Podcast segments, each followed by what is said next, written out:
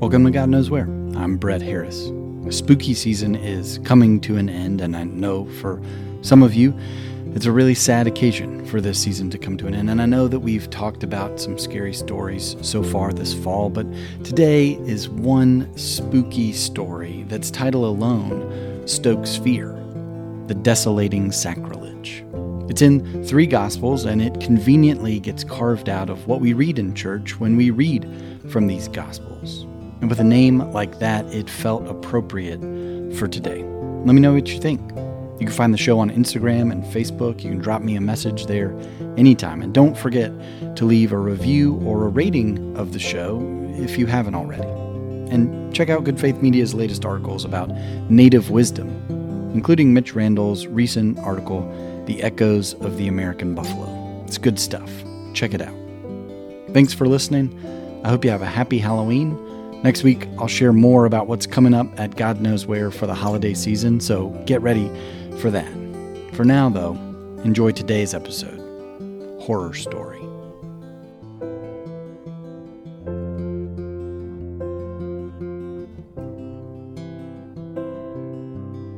A reading from Mark 13. But when you see the desolating sacrilege set up where it ought not to be, let the reader understand, then those in Judea must flee to the mountains. Someone on the housetop must not go down or enter the house to take anything away. Someone in the field must not turn back to get a coat. Woe to those who are pregnant and those who are nursing infants in those days. Pray that it may not be in winter. For in those days there will be suffering, such as not been from the beginning of the creation that God created until now. No, and never will be. And if the Lord had not cut short those days, no one would be saved. But for the sake of the elect, whom he chose, he has cut short those days. And if anyone says to you at that time, Look, here is the Messiah, or Look, there he is, do not believe it.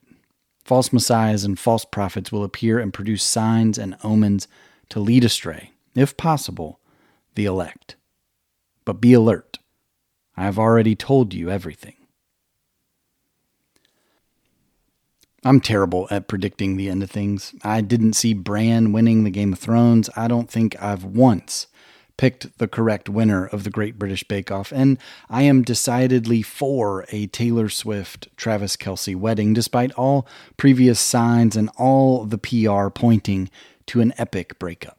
And there were two endings to Jordan Peele's movie, Get Out, and I didn't see either one coming.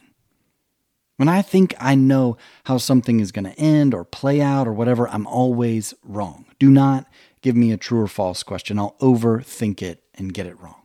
I go into most scenarios, job interviews, tests, you name it, trying not to think about what I want to happen because there's this fear I have that whatever I think will happen won't. But there's one thing I can guarantee you. I know where this little discussion we're having today is headed, and you have no idea where that is. The title this story gets in all three places it's told, every gospel but John, is The Desolating Sacrilege. How there has yet to be a horror movie with that title, I don't know. I think that title alone is one of the more terrifying titles in all of the Bible. And I think that's why we avoid it. It sounds like a horror story in the middle of all the good news we get about Jesus. And we don't really have time for a horror story in the middle of all that. And this story, this desolating sacrilege, it is a horror story. There's something something so sacrilegious, an item or a practice that will desolate, destroy, bring to rubble the temple, and also in some ways the people who built it, God's children. Daniel talked about it, Matthew, Mark, Luke, they all talk about it. Jesus' disciples are terrified of it, and they're asking Jesus when this is going to happen and how they will know that it's happening. So, what is this thing that can bring so much destruction and damage and cause so much fear in so many people? Well, in each of the mentions of this desolating sacrilege in those books, the author's picture's a little different. Daniel fears it's Antiochus IV Epiphanes, making pagan sacrifices in the temple. Mark worries about Caligula wanting his image hung in the temple, and others lament general Roman insignia adorning the temple. But the common denominator is that the desolating sacrilege is the presence of a symbol of or a sacrifice by a non Jewish emperor inside the Jewish temple. It's an homage to secular power in a space reserved for honoring God's sacred presence. It's the state replacing the fixtures on a religious altar with its own sacrifices. To bring it into the present could be a flag at the front of a sanctuary for the whole congregation to look at and see as the pastor preaches them the good news of Jesus Christ, which sometimes conflicts with our pursuit of happiness. This is what Jesus tells them will be the sign of which to be aware. The state the empire, whatever we want to call it, establishing its presence inside the house of God. See, I told you you had no idea where this was going, didn't I? And if you're feeling a bit squirmy about all that, allow me to explain. When we read this story, if we read it at all, we focus on the armies and the wars and the earthquakes. We get distracted by the explosions and the battles. But Jesus paints a different picture. He doesn't start with the effects, he starts with the causes. It doesn't start with the armies, it starts inside the temple. What's inside the temple? What is allowed, even welcomed, inside its holy and sacred spaces. When the state or the empire starts claiming space within God's house, watch out, Jesus says. Run to the mountains, don't turn back. When the state starts replacing religious practices or reshaping religious practices and spaces to meet its own ends, when it starts bringing its own forms of worship into the temple, be afraid. That's what Jesus said, not me, Jesus. But doesn't that already happen? Isn't that already happening? Hasn't that been happening for centuries? Haven't we always struggled with the separation of church and state, no matter how much we want there to be a firm divide between the two? It's been a problem for the history of Christianity. Here's an example. Take, for instance, Grace Memorial Episcopal Church. In 1844, Grace was founded in Lexington, Virginia. 21 years later, after the Confederate Army surrendered at Appomattox, General Robert E. Lee, a member of Grace Church, was named to the vestry, the leadership body within that congregation.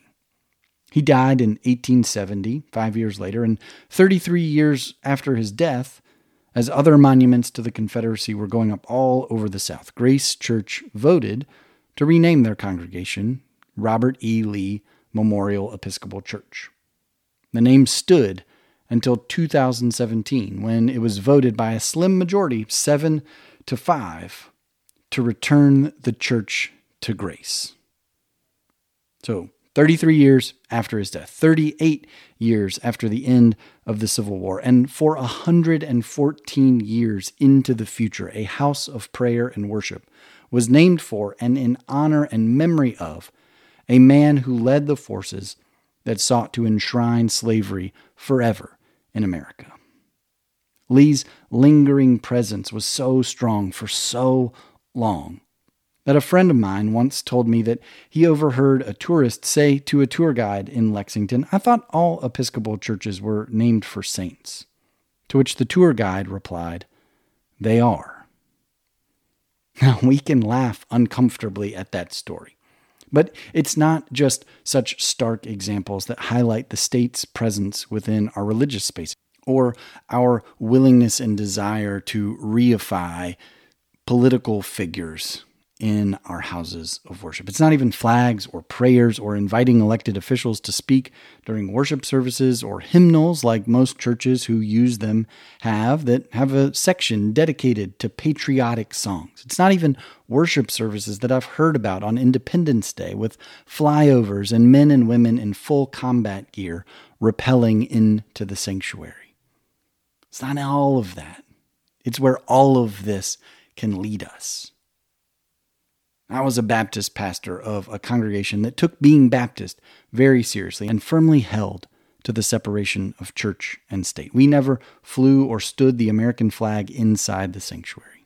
I shared this with some non Baptists once, and I got a letter a couple of weeks later from one of their friends, a retired Army chaplain who lambasted me for not flying an American flag inside or even on the grounds of our church. He regaled me of all the sacrifices men and women had made to give us the freedom to worship there.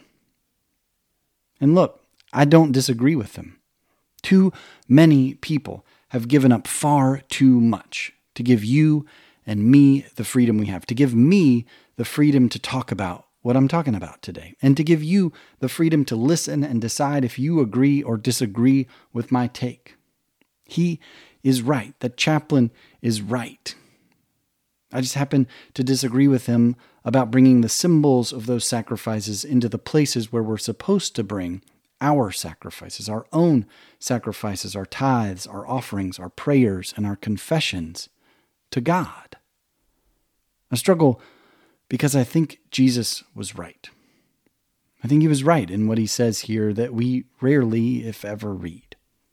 When the state and religion come together, too often bad things happen. The state begins to look like the church, and the church begins to look like the state, and it becomes hard to tell the difference between the two. It's hard to know if what we're doing is a fulfillment of God's vision for us or a failure of our willingness to follow Jesus' lead. And once that confusion starts, we have no idea when or how it will end. And Matthew and Mark and Luke, they didn't know how it would end either. All three of them tell this same story in many of the same ways, but none of their stories end the same way. They all put different words in Jesus' mouth as he concludes this conversation. In Matthew, Jesus says, Wherever the corpse is, there the vultures will gather. In Mark, it's be alert. I've already told you everything. And in Luke, Jesus closes with, But not a hair of your head will perish. By your endurance, you will gain your souls. Three of the four people who've preserved the story of Jesus' life and ministry on earth weren't collectively clear on where this prophecy Jesus made would go, how it would all play out when the desolating sacrilege was found inside the temple. What would happen in the end? But they all agreed on one thing it wouldn't end well. So, as Jesus admonishes us in Mark, we've got to pay attention. We've got to trust that the example Jesus set, the way he lived his life, the things he taught us, the ways he taught us to pray and to live and to heal, all the things he taught us to do, his entire example, the wisdom and the witness he gave us, that it will guide us toward a brighter and better and more hopeful future. And we have to keep our eyes open and our minds open to the ways power and politics can corrupt the sacred and the spiritual in our midst. Because if we don't, if we turn a blind eye or keep quiet when we need to speak up, we risk, as Jesus warns us here, ending up living in a horror movie where everyone is running away and scattered to the ends of the earth, where there's confusion and fear and terror. We can end up living in a horror movie. And that never works out well for anyone.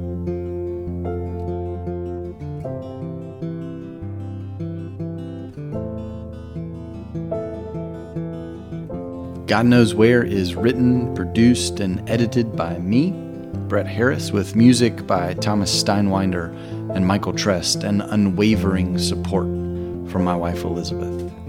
If you like what you hear, I'd encourage you to share God Knows Where with your friends and family and give us a review in Apple Podcasts or wherever you listen to this show. It would mean the world to me and it'll help more people find God Knows Where. Thanks in advance for your help and for being here and for listening. Until next time, take these words from William Sloane Coffin with you. May God give you the grace never to sell yourself short. Grace to risk something big for something good. Grace to remember that the world is too dangerous for anything but truth and too small for anything but love. So may God take your minds and think through them, your eyes and see through them, and your hearts and set them on fire.